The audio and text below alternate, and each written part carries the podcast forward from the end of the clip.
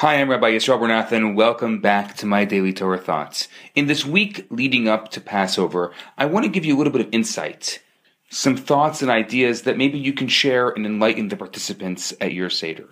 I always like to start off my Seder with a joke. Here's one for you.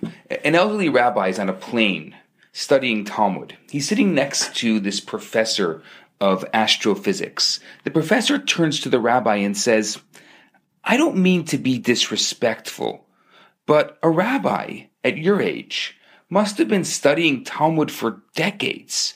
Why do you have to study so much? I can summarize all of Judaism in a few words. Don't do unto others what you don't want done to you. The rabbi responds, You know, professor, I don't mean to be disrespectful, but why do you study so much? I could summarize all of astrophysics in a few words. The professor says, Really? You can do that? Try me. Says, Sure, says the rabbi.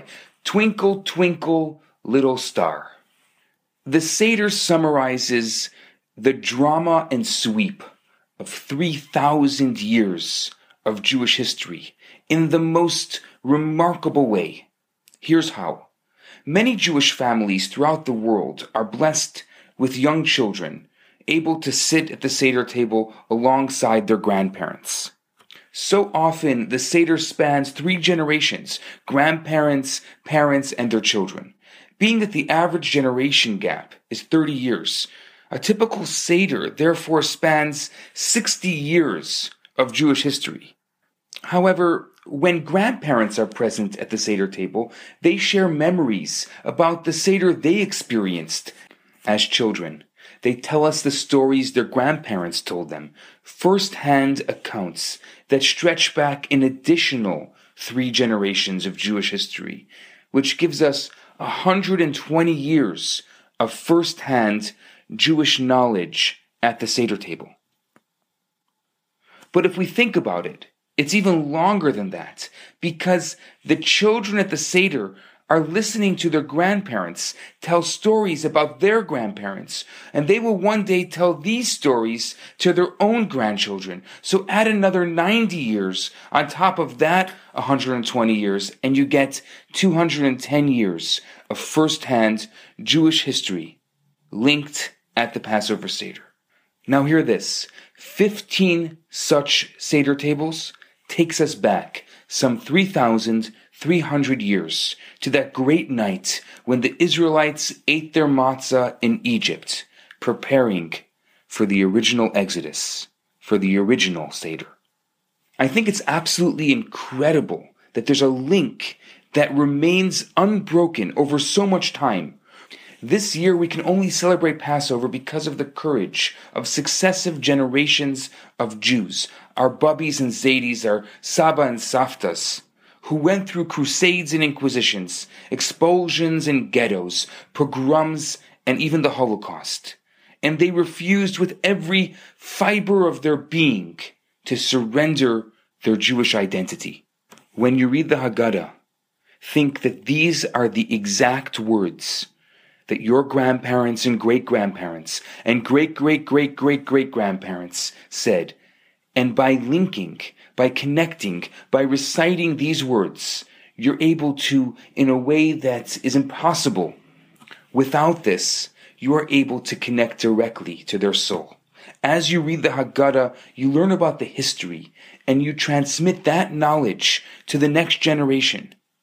But consider this given that Jews have such a long and remarkable history, it's all the more surprising that biblical Hebrew has no word for history. When modern Hebrew needed a word for history, they were forced to borrow one from English or from other languages. They call it historia. It's a paradox. But one of the best ways to understand a culture is to see which words are missing from its language. For example, the word civility in modern Hebrew, guess what? You can't say it in Hebrew because we don't have that word. We're still working on it.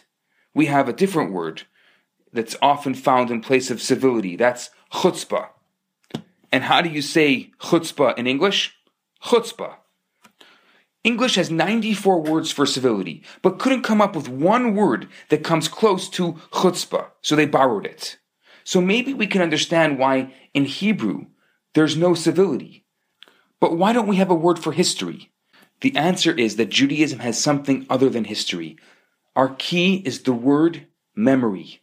Zachor, memory. The Torah uses the word Zachor, remember, in one form or another an astonishing 169 times. Remember the Shabbat. Remember that you stood at Mount Sinai. Remember that you were slaves in Egypt. There's a difference between history and memory. History is what happened to someone else. Memory is what happened to me. Memory is my experience. History is his story. Memory is my story. History is someone else's story. It's about events that happened somewhere else, some other time, and to someone else. Memory is my story. It's the story of which I play a part.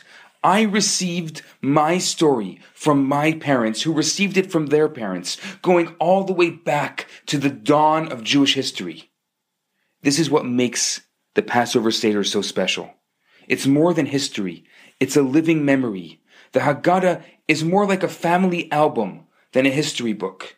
Did you ever go to a history class where the professor pulls out bitter herbs and a matzah sandwich? That's because a professor teaches history, and the Seder is a memory. The matzah, the maror, the charoset, they're all family heirlooms. They're souvenirs of our stay in Egypt. Memory moves us. It inspires us. We cry with the bitter herbs of affliction. We taste with the sweet wine of liberation. History is information. Memory is identity. Without memory, identity vanishes. Just as it is with individual, so it is with a nation. A nation has a strong identity as long as it remembers where it came from and who its ancestors were and what they stood for. Each of the four cups you will raise is an act of memory and commitment. The story we tell is not yet done. It begins with our ancestors 15 Seder tables ago, and it continues here with us, here now, this year, this coming Friday night. We remember not out of curiosity or nostalgia, but because it is our turn to add to the story, my story.